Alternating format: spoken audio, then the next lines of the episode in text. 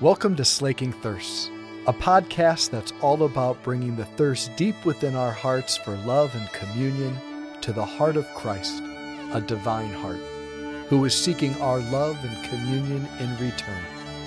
The hope is that the two thirsts would meet and both thirsts would be slaked.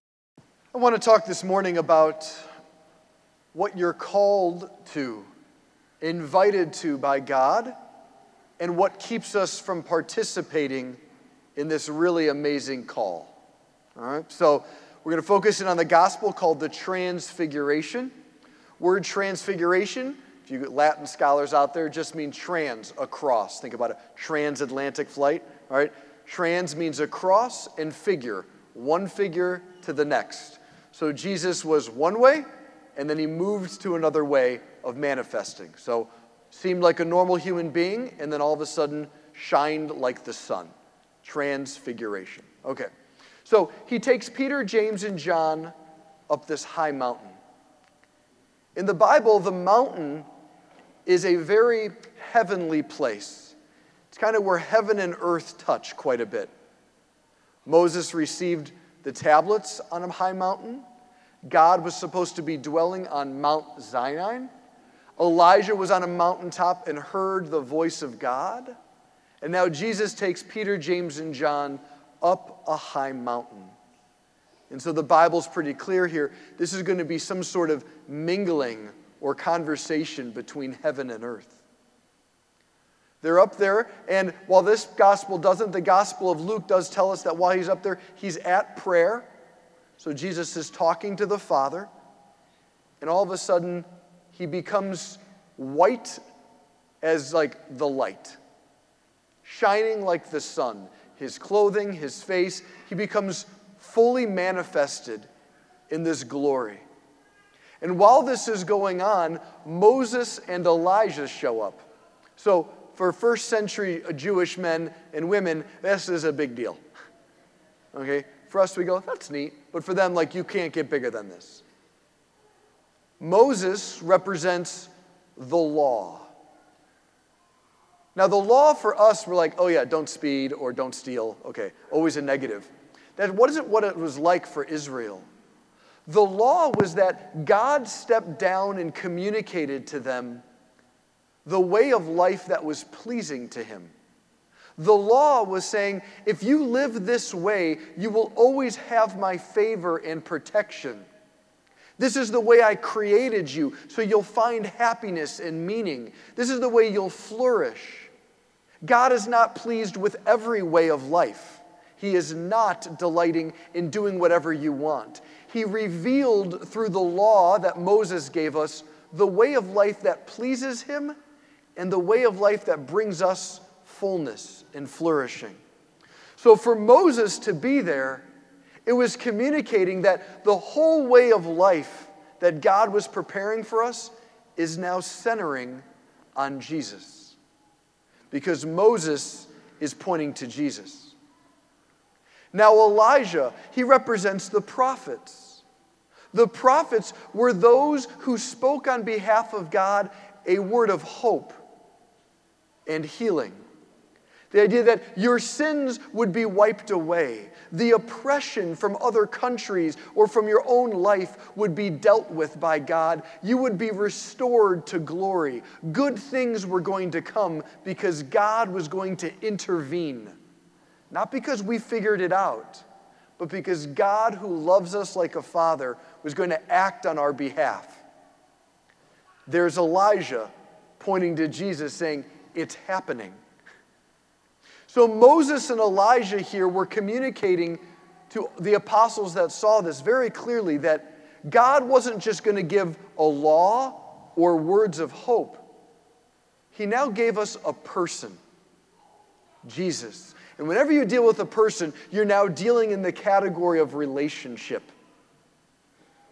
And so everything God was going to do, give us a way of life that was pleasing and fulfilling, heal us and give us hope, is now happening in and through Jesus. Not to mention the whole beauty of the Trinity, God's inner life life, love, power, glory, beauty, tenderness, intimacy, all is being manifest. And here's Peter, James, and John being like, This is amazing.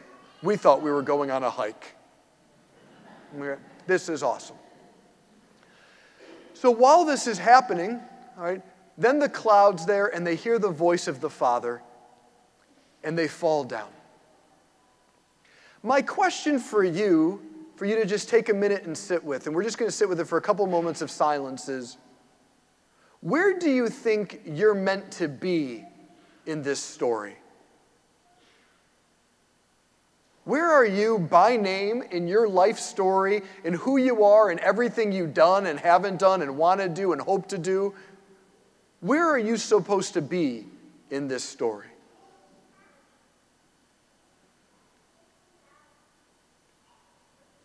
The church has taught from the very beginning that God doesn't want you, like Peter, James, and John, bumbling and watching from the outside like a really cool theatrical experience. God doesn't even want you to be Moses and Elijah. The Father's plan for you is that you would be united to Jesus. That in your baptism and confirmation, you are already united to Jesus in the outflowing of love and power and glory that is the Trinity. In fact, if you want to know in the Catechism reference, I believe it's paragraph 221, it says, God is an eternal exchange of love and has destined you to share in that exchange. Imagine if this is what we conceived of when we thought of church teachings. That the reason the church teaches what she teaches and why she's so much yes for some things and no for other things is not because we're out of touch, bored, or lonely and just want to make your life frustrating, but because we know what's at stake is glory. That we know God wants you and is working in your heart and life to bring you into this manifestation of beauty and goodness and power and meaning and love and tenderness and joy. What if all the activity we do as Catholics and claim to be disciples of Jesus, what if it wasn't just eh, what we've always done or it's what my parents gave me or I don't know what else to do? What else are you going to do with your free time? You know, it's something to do, it's nice. But what if it was, well, everything else pales in comparison? I get to partake in God. St. Peter, in his letters in the scriptures, calls the early Christians partakers of divine nature. See, baptism isn't just cute. Baptism is a powerful transformation where creatures are now transformed into sharing in the very life of Jesus, which is to have the power and love of the Father and the Holy Spirit. Now, the story continues, and what you see is Peter, James, and John fall to the ground. It says they were very much afraid.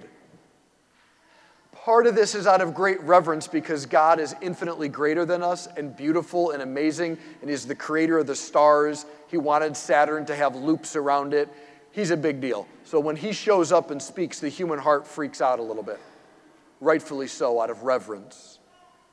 But there's another element that I think we can also consider is maybe they fell down because they just thought, I'm a stupid fisherman. This is the glory of divine life. What am I doing here?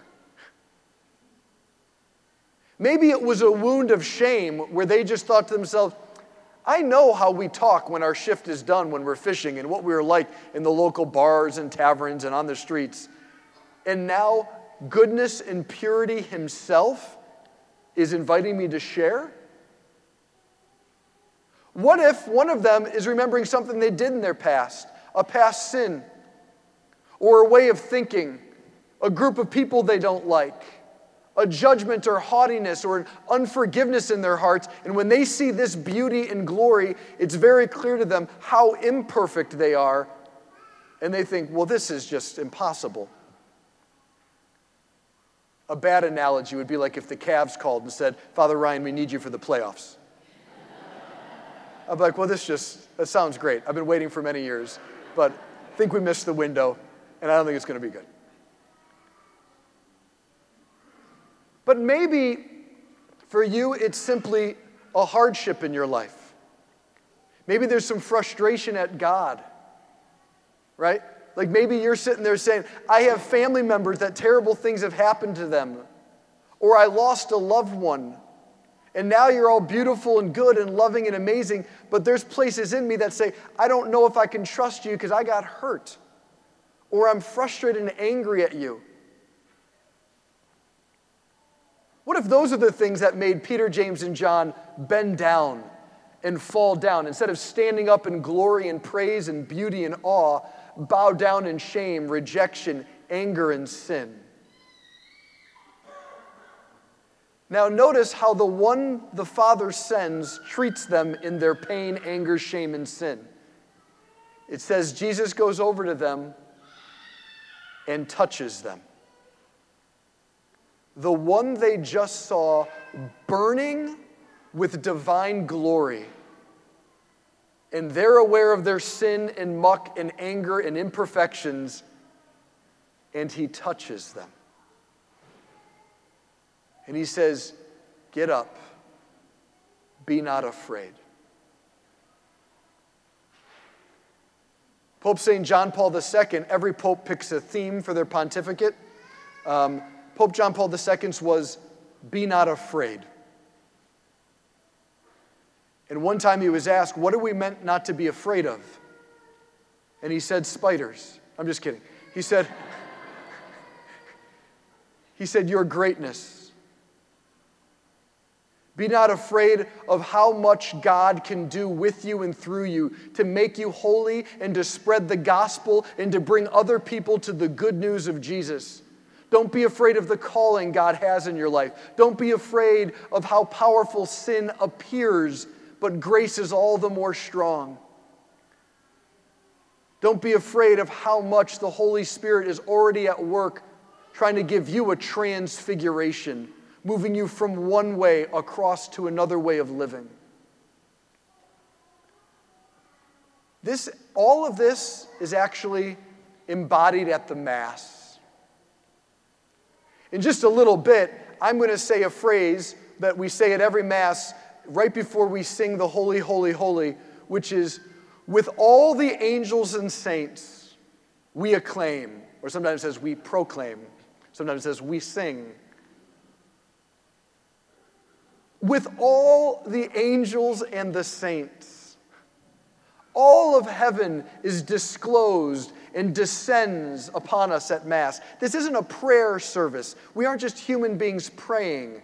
We are participating as the body of Christ, united through the Holy Spirit to Jesus, our head, as we worship the Father and receive the life giving good news of the Scriptures and are then touched, just like the apostles were touched through the blessed sacrament, the Eucharist.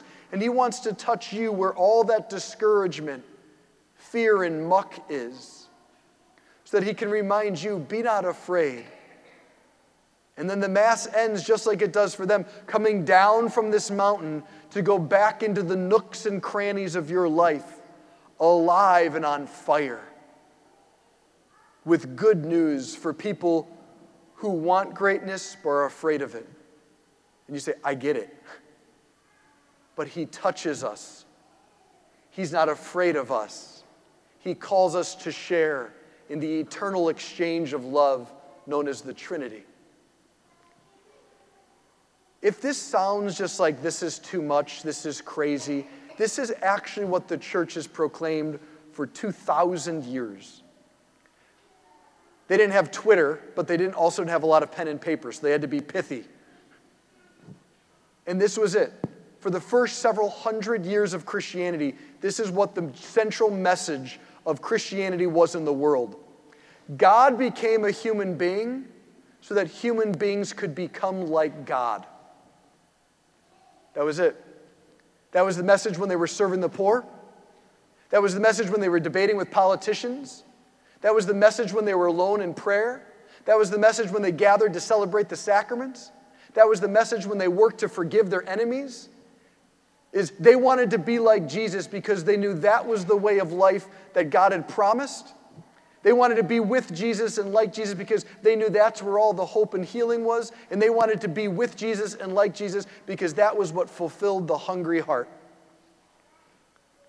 And so let's take a few minutes today and ask the Lord to show us where does he want to touch us and heal us and bring us into the glory. Amen.